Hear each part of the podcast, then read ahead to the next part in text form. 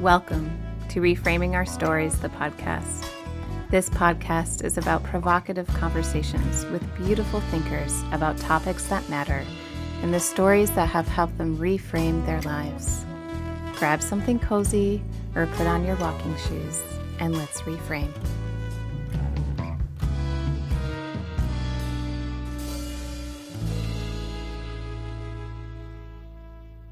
Welcome, listeners, to Reframing Our Stories. I'm glad that you're here again. I wanted to just give some fair warning for this episode today, where there's going to be just some mention of sexual abuse, assault, and rape, uh, as well as suicide. I believe that it's important to mention these things so it does not catch you off guard. So I'm really excited for you to hear our guest today, and I hope that you enjoy the show. Thanks so much for tuning in.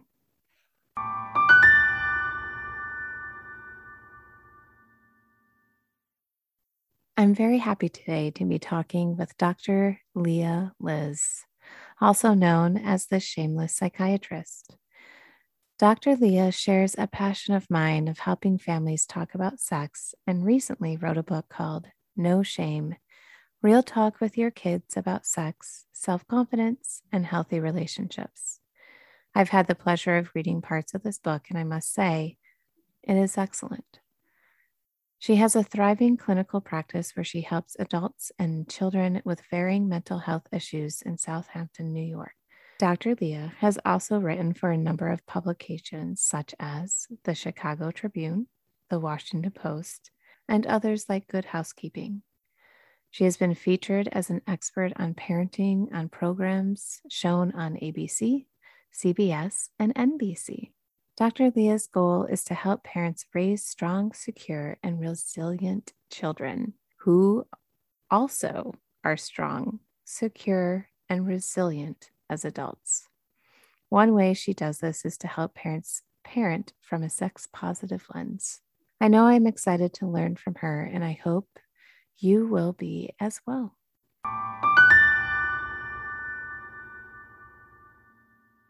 Dr. Leah, thank you for joining us today. I'm really excited that we get to talk to you. I'm excited to be here. great. um, okay, so you just put out this book uh, called No Shame Real Talk with Your Kids About Sex, Self Confidence, and Healthy Relationships. And I want to say, as I've been reading it, what I love about it already is that it is um, so user friendly, but also um, I love that you incorporate developmental psychology into it to help give more of a deeper understanding for parents to understand where they might want to be coming from and to what um, the ages and stages and things like that. So I already think it's a lovely book. And in the book that I found to be fascinating was you had talked about um, that you were exposed to psychiatry at a young age by shadowing your aunt. So, could you tell us more about that experience and then why you concentrate on sexual health? Sure. Um, my aunt is a psychiatric social worker, and recognizing my empathy and talents was a very like kind of old soul kid. She was like, "Do you want to come to Hillside Hospital, which is a hospital in uh, basically in Great Neck in Long Island, and shadow me?" And so I did, and much to the amazement of everyone in my life because I was such a baby, she would like take me to like by 16, like 15, I just kind of maybe followed around a little bit. By 16, I was like in the locked psychiatric wards. Wow. And um, just talking to various patients. And one of the formative patients was um, was a man named Mark who had um, HIV AIDS and AIDS related dementia. This is, you know, towards the end of the AIDS um, epidemic in that period of time. I'm aging myself a bit.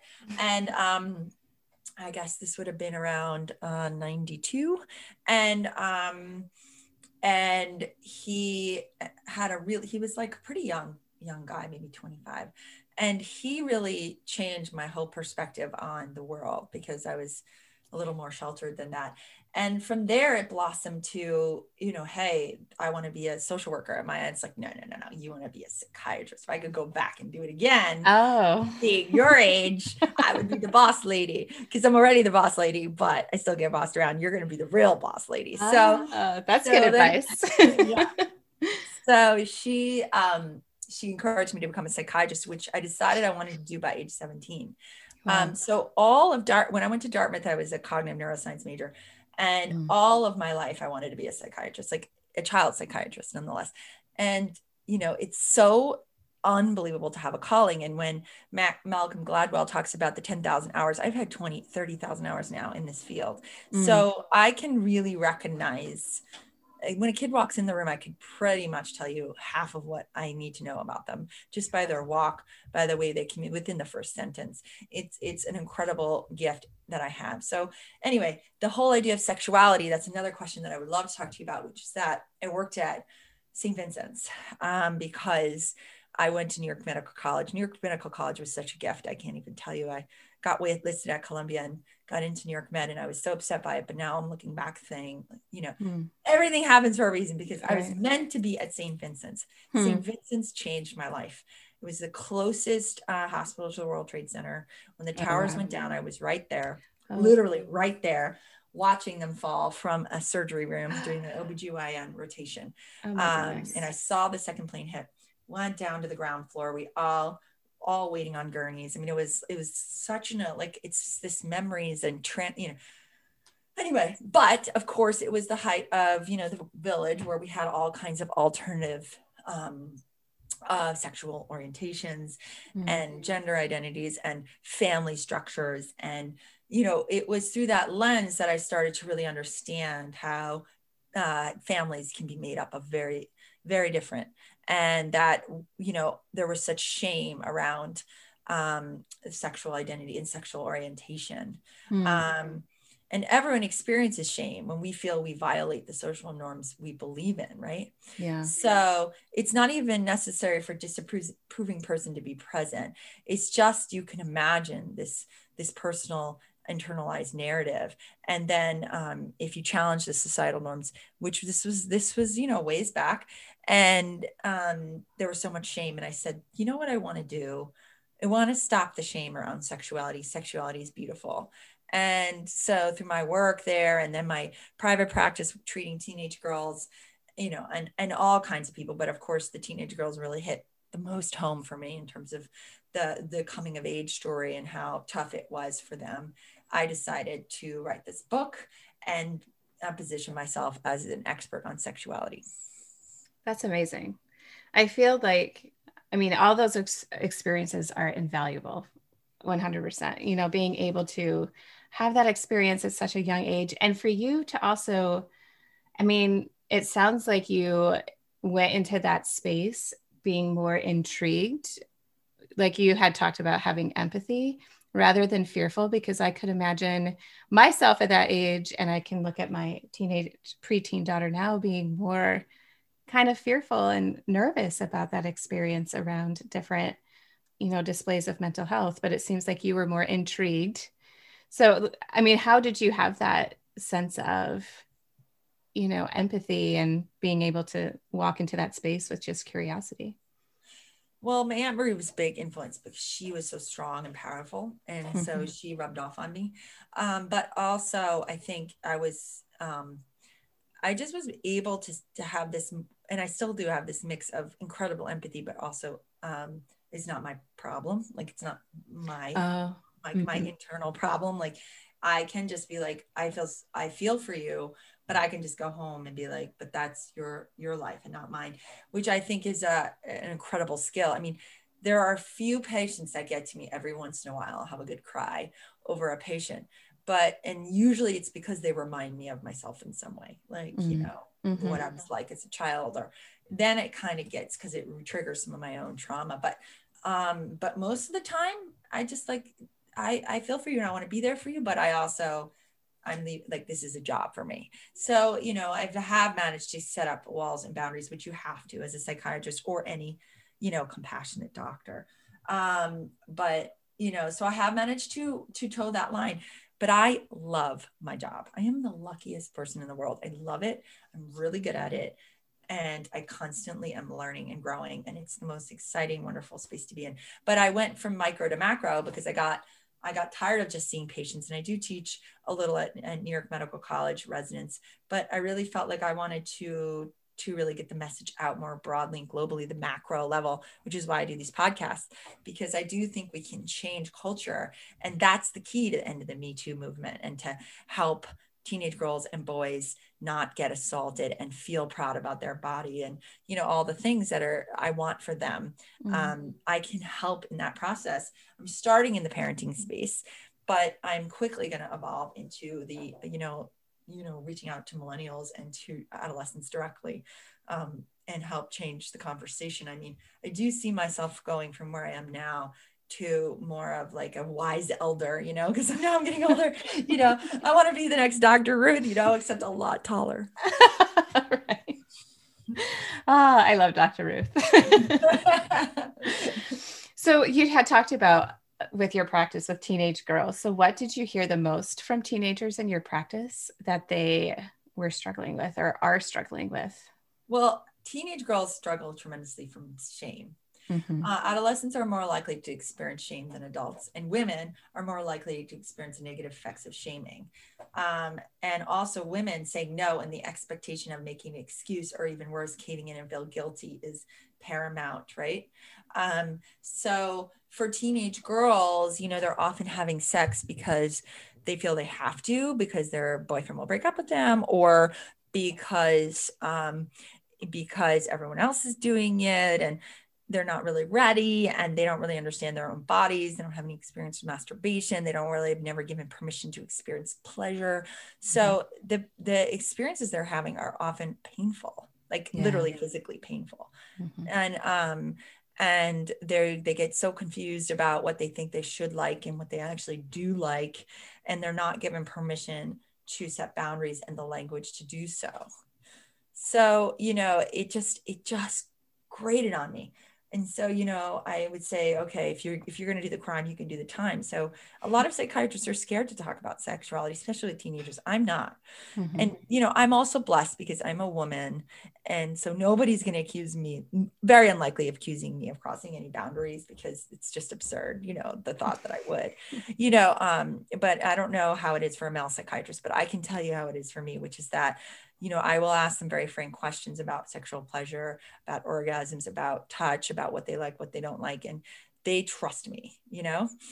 And it is an incredible journey we go on together where I make them figure out how to experience pleasure in their sex because they're already having it and they're not experiencing pleasure. So I think it's a job also for parents. I know it sounds daunting, but like you can help your child understand that their body is made for pleasure and there are ways that they can garner it through appropriate conversations about boundaries and you know and loving themselves and learning about and all those things and those those are conversations for parents they know their kids a heck of a lot better than i know them right mm-hmm. and so you know eh, they should be having these discussions and and therefore these kids wouldn't get i mean no kid would get assaulted if their parents i mean very unlikely. Of course there's the random assaults that happen you know totally randomly but i'm talking more like date rape and stuff like that.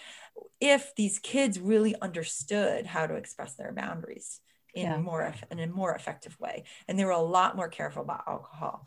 And you know there there doesn't need to be this anymore we can end this sexual abuse cycle that's been going on in this culture we can end it you know and and i feel the way to end it is doing better with kids teaching them better yeah. yeah. I mean, it's a sense of agency, right? Giving the children agency and giving them the language. I think that is the biggest thing that you know you touched upon is they don't have the language of talking about you know i always talked about with consent it's how you get to the consent like they don't yeah. have those skills and i and that's that's very clear and i think you help map that out in your book in the way of here's some guidelines like in which you can help as parents to get to those places to have these conversations and i think it's what's hard for parents is to think of their kids as sexual beings to even explore the idea of talking to them about pleasure and it's like being able to switch like turn the switch i think of being able like well let's talk about pleasure in any sense of the world word and how do you experience pleasure in everyday life and different things like that. But I think being able to talk from the pleasure standpoint of saying, you know, I want you to have good relationships that are pleasurable. Here's how you can have those, right? Yeah, exactly.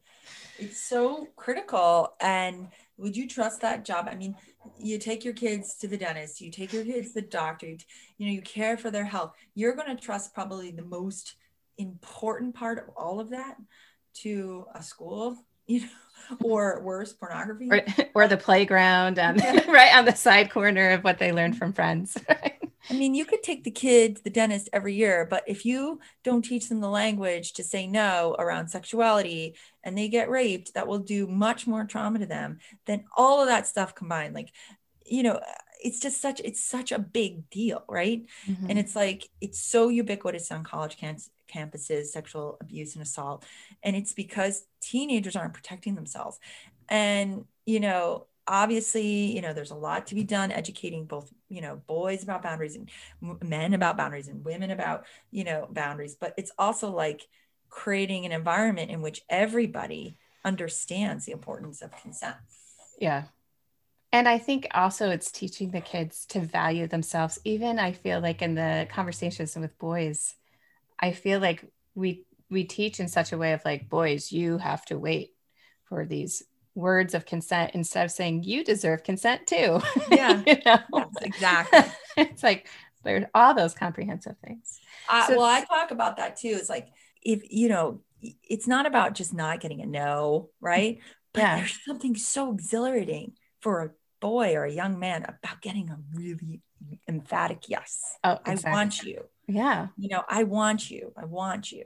Mm-hmm. I, am so excited to be with you. I want you to touch me. I want you to be with right? me. Like, yeah. isn't that exciting? Shouldn't shouldn't they desire that above all else? Yeah. Yes is sexy, right? Yeah. So then what do you believe is one of the best things that parents can do right away to help their children have emotional wellness? Because a lot of this, I think, I that people don't necessarily understand is like sexuality conversations are about emotional wellness, which is what a lot of this is. So what would what would you suggest for parents to do right well, away? talking openly about your children uh, with your children about sex can help delay sexual initiation, provide support when they feel they're ready, and also give them the education and tools to prevent unwanted um, advances, sexual transmitted diseases, and only half of adolescents have received any formal uh, education about contraception, which is kind of nuts. And you know, teens who identify as LGBTQ are at much higher rate of contracting STDs. So it's like all these things like just start the conversations. And you have to start them young because you're not going to have the talk, right? When they're when they're 10 or 12 or whatever. It, that's an absurd concept because by then, A, they've already heard a lot, and B, they're going to be really, really awkward about it. So mm-hmm. you you know because it's like almost too late. You have to really start the conversations from as soon as they can talk, even I mean, not conversations, but even birth, like it's a developmental timeline. And you're always setting the stage. You're always setting the stage for the next talk with the one prior. It's multiple talks over many, many years. And what I mean by that is, you know, it starts from you know even birth when you know you see them masturbating because little babies do. You you know anyone who's had a baby will tell you they see them do it. And and it's like you know how you respond to that you know do you ignore it or do you push their hands away? Or what are the messages you're sending from that very first day to through adolescence. And it's like constant you know changing and uh, devol- you know evolving to conversations. And all the conversations are laid out in my book. I'm very happy to talk you through each developmental stage but it's like then it's like layers and layers and layers and layers and layers until you get to the fact that you know you're just their friend just trying to help them out so why would you say um, for pe- people that are listening one of the things you said was that lgbtq are higher risk for stis and why would you say that was the case well, because um, it's not, be, well, because anal sex is not talked about. It's like so taboo in our culture. Mm-hmm. And so for um, uh, homosexual boys, you know, they're, you know, or not even, it's just any boy is experimenting. You don't have to be, you know, labeled anything. they're never given any really uh, advice on how to really protect themselves. Mm-hmm. And um, so they're just at huge high risk. That's one. And the second is because boys who identify as homosexual are more likely to be sexually abused or assaulted. It's just fact um, mm-hmm. um, because they're made fun of, they're bullied. And, um, and, you know, it's, it's a sad fact in the society. Mm-hmm. I also heard something too that some um, you know youth who identify as or who are born female uh, and who are queer also can become more susceptible to pregnancy mm. and i think because of the fact of their trying to hide their identity still mm-hmm.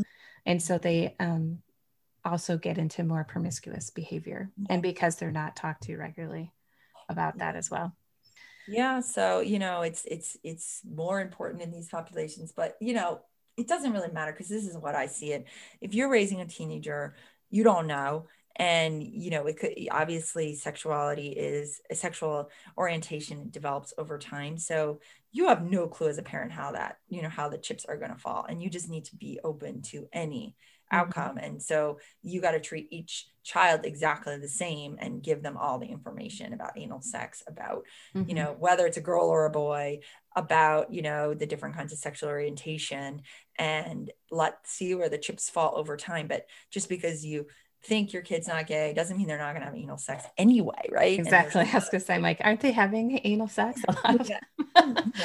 So, you, know, like, you need to give them that education regardless, right? Mm-hmm. Mm-hmm.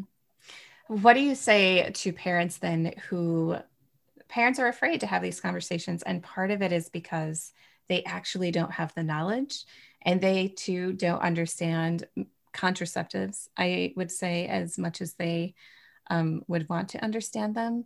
So, what would be some of the things that you would tell them to help guide them into their own in, like sense of being increased in their knowledge around this and helping themselves grow so that they could be the go-to people for their kids. Well you know they need to educate themselves. So you know i think it's about owning your sexual story and your sexual history um, as a parent. So where do you feel that you're lacking in knowledge or where do you feel that your parents didn't prepare you as an as an adolescent or where is your sense of sexual trauma and where are your hot buttons and do a mm-hmm. little self exploration whether that be in something like my book where i talk walk you through it or you know finding a therapist and you know because you can only pass down wisdom if you feel wise right mm-hmm. if you're mm-hmm. afraid and you're scared you're not going to pass down a whole lot of wisdom right and then um, you need to get resources and help and and i'm talking about there are great resources books. There are great you know webinars and things on the web and things to help parents like get educate yourself as to what language you should use because there's a lot of really smart people like me and other psychologists who write these books and can give you the exact language you know? Mm-hmm. you can mm-hmm. even read the books to your kids with your kids like Cory Silverberg's books. And you know it's not the stork and sex isn't a funny word. And then there's you know um there's lots of great you know stuff. Saleema Noon has courses online that you can do with your teenagers um, or your little kids you know actual webinars that go through slide by slide. You can sit there with your kids. It gives you the exact language. You don't have to reinvent the wheel here. Mm-hmm, mm-hmm. that's great. So for you how has being a parent changed the way you teach and provide therapy for clients? Oh that's a good question well, I have two girls, eight and 10. Um, I want to say not a whole lot in that. I mean, I'm not one of those people who thinks being a parent makes me an expert on parenting. Mm. I think there's a lot of experts on parenting who are not parents. You know? right. um, and just because I've done it doesn't make me an expert um, because you can't really be very objective with your own children as, as if you would like. I mean, it gives me maybe a little street cred, fine, but you know, it's mm-hmm. not, it's not, you know, okay, you know, I listen to a lot of these parenting podcasts. I'm like, what gives you the right to say this stuff just because you popped out a couple of kids, you know?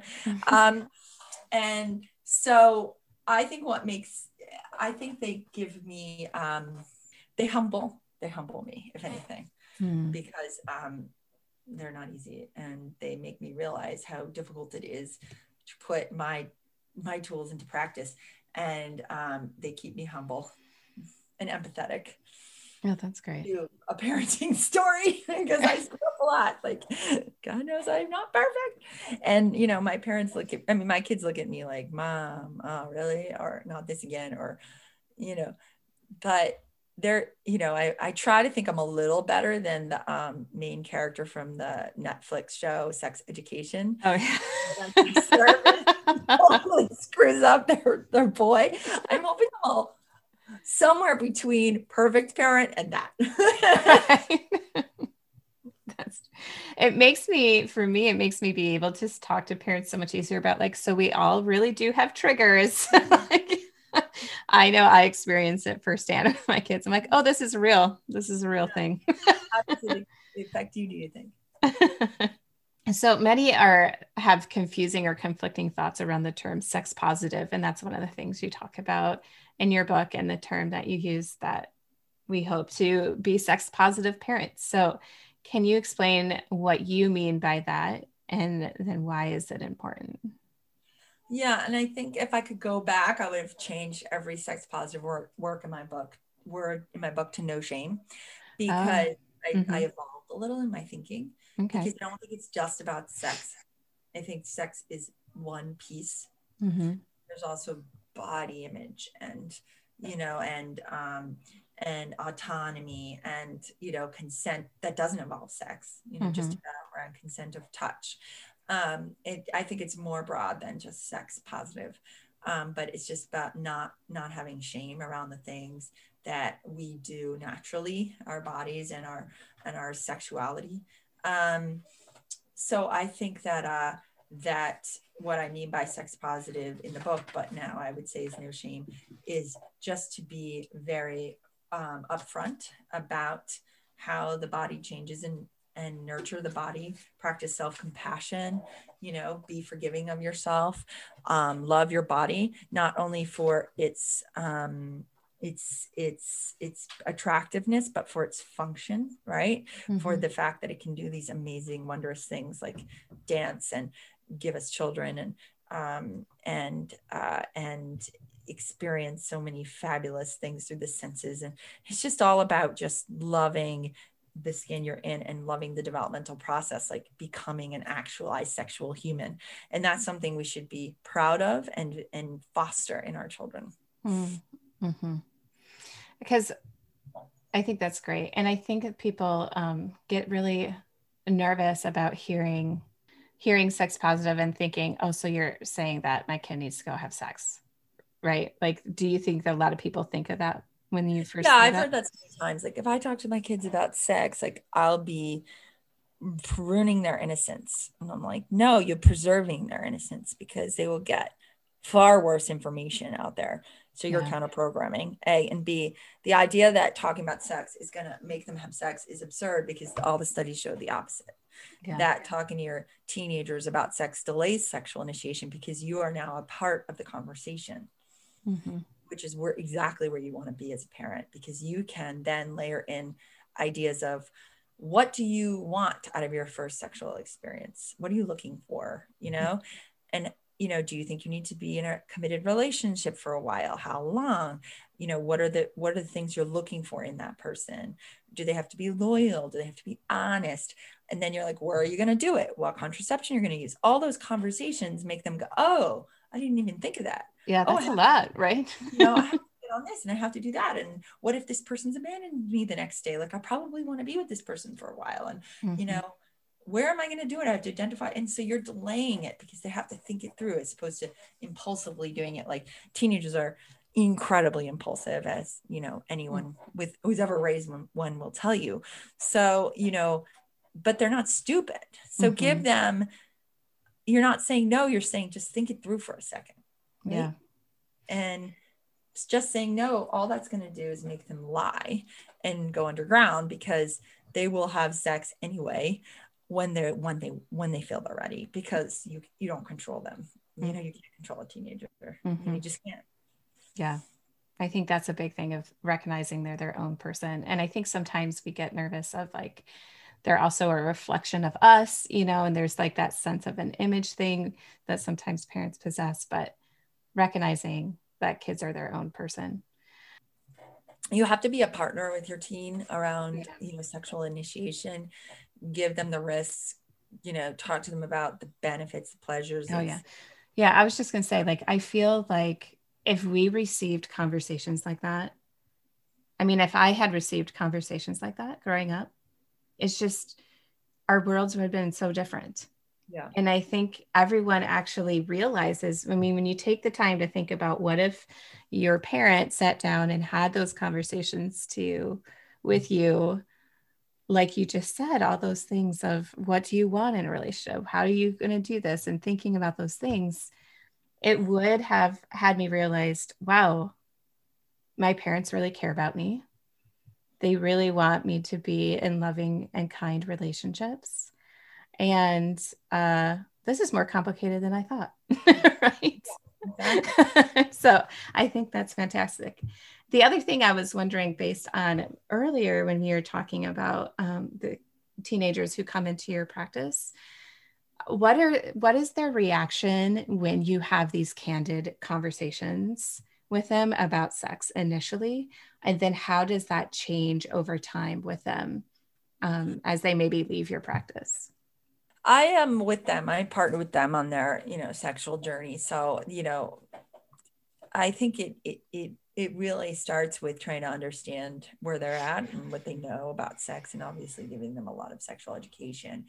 Um, and when they start having sex you know to really under really be sure they're experiencing pleasure and not pain it's not painful for them mm-hmm. and i mm-hmm. also really want to understand why they're doing it because a lot of teenagers have sex because they want attention which is the wrong i tell them every time it's the wrong reason you know mm-hmm. Um, mm-hmm. it's for pleasure not attention it's for intimacy it's for connection it's not for attention mm-hmm. and you know if you're doing it for that reason stop and rethink um and, you know, I give them the tools and the language to be able to negotiate, you mm-hmm. know, with their person uh, around, you know, what feels good, what feels, what's not good, and when they want to have sex. Just, just because they had sex once, you know, I say it's not fair game to have sex all the time if you don't if you're not enjoying it if it doesn't feel right. Um, and so we have a lot of conversations around you know negotiating sex and you know negotiating pleasure in the in the consent process. And it it's it's really quite fun. And and i think that the part that parents underestimate and teenagers always underestimate is the breakup. You know once you start yeah. having sex there is a lot of i call i call it the love brainwash mm-hmm. there's a mm-hmm. lot of chemicals that are released in the brain to for neurodevelopmental and neurobiological mechanisms to ensure the survival of our species, right? Before contraception, you have this extreme attachment to the person you're having sex with, both male or female, it doesn't matter. And that is to because when they're a progeny, you guys want to stay together, right? At least for a certain amount of time um, because that's beneficial develop, you know, in terms of raising children. So that love brainwash is very intense for men and for women, for boys and for girls. And the breakup is often horrendously painful for a teenager, and which I can attest because I went through it. I'm sure you did. And um, and so like, how wonderful is it to have that happen while you're still at home with your parents? Mm. You know, to have that happen when you have their shoulder to cry on when they can come and make you know make you a smoothie and you know uh you know watch stupid romance movies for a day and cry together. Like you you know you need that. You need that. And mm-hmm. that's going to be able to help your child ne- negotiate rejection. Yeah rejection's huge. I think that's the biggest thing too to help kids under like work through because or find coping skills for i have a lot of youth who tell me uh, we have no idea how to deal with rejection. We have no idea what to do with it. And I'm like, you know, so I think it's one of those things for parents too, like you said, like to offer the comforting, being there for comfort, but also give them different tools that they can use moving, like going forward, because we're going to experience a lot more breakups in our yeah, lives or other. Rejection. Yeah. A lot more rejection. more breakups, a lot more rejection, a lot more heartache. And you know I, it doesn't need to be the end of the world you know but it mm-hmm. feels that way but it's not and um, how as a parent you can give them the tools and skills they need because i've seen kids try to kill themselves i've seen kids mm. you know mm. cut themselves you know really really bad stuff because they do not have any skills with rejection if you don't want that for your kid then you know help them navigate it. I've also seen the opposite which is like the, the new the new new normal now which is making me even more i'm not even more sad but sad in another way which is that we are now telling our children over and over and over again not to get attached you know? You're too oh. young don't have a boyfriend. Don't have a girlfriend. You're just going to go off to college. It's not going to not going to work out anyway. Oh interesting. so, and that i think is equally as harmful because it's playing out in ways that we don't understand but yeah. i think negative ways because when they get older they have no school no intimacy skills. Yeah that's the truth right? I've been hearing a lot of um, youth decide that they don't want to get in relationships because they're too busy. Exactly. and they don't want to find the time. Yeah they don't want to find the time they don't want to get they don't want to get their heart broken. And i respect that but i also always challenge them. I'm always like what do you mean you don't have the time? You don't have the time for love you don't have the time for sex? This is the most fun thing you're going to do as a senior in high school. Like find the time you know like time. I don't you know this is like this is ridiculous like you know? Yeah. And like I mean, have, fall in love. It's one of the funnest things you're ever going to do in your life. Don't delay. true. First loves are the best, right? They're, I oh, mean, they're the ones that make you think back and be like, oh, how, because there's so, there's a, aspects of first loves that's just so, there's an innocence to it, but there's mm-hmm. also like this just great joy because you look back and you're like, oh, you're gonna look back and be like, I'm so glad I worked 150 hours a week in high school. Exactly.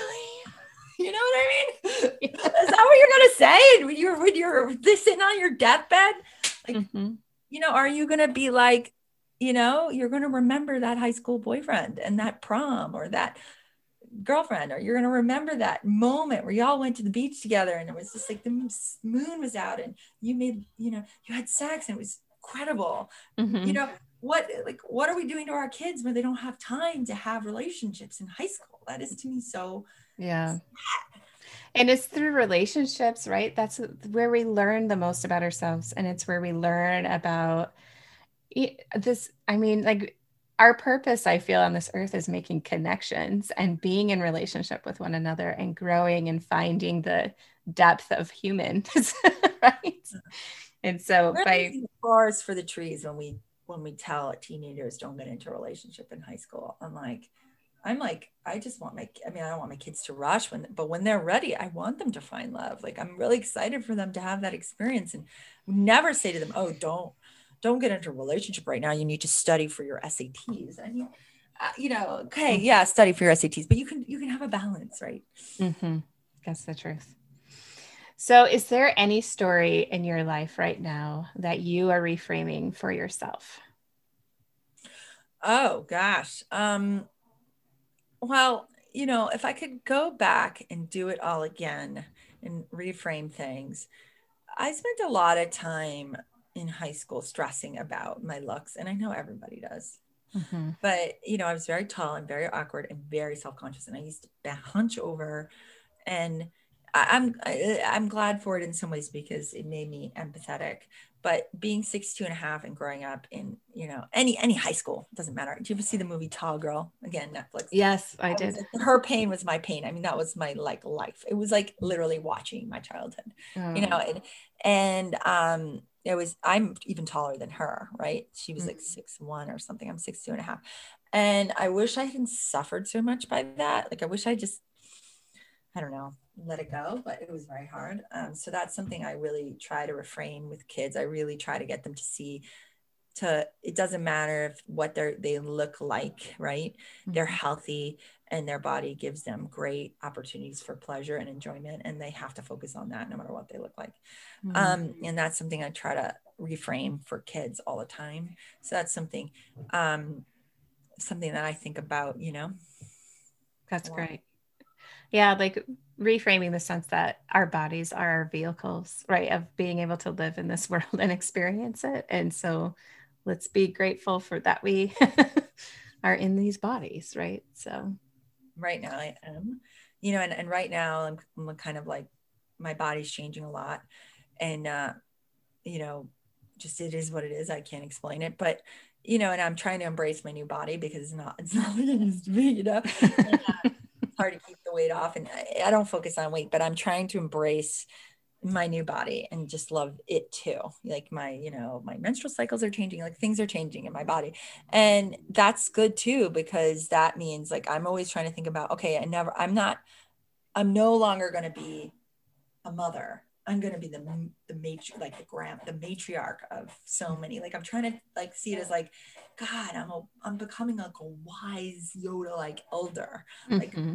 you know, I'm not going to walk down the Ipanema and have everyone hooting at me anymore like I used to. But now I'm just like this wise conoscente. In in, in um in Italian, I'm Sicilian. They call it conoscente, the people in the know, you know, the people who know things.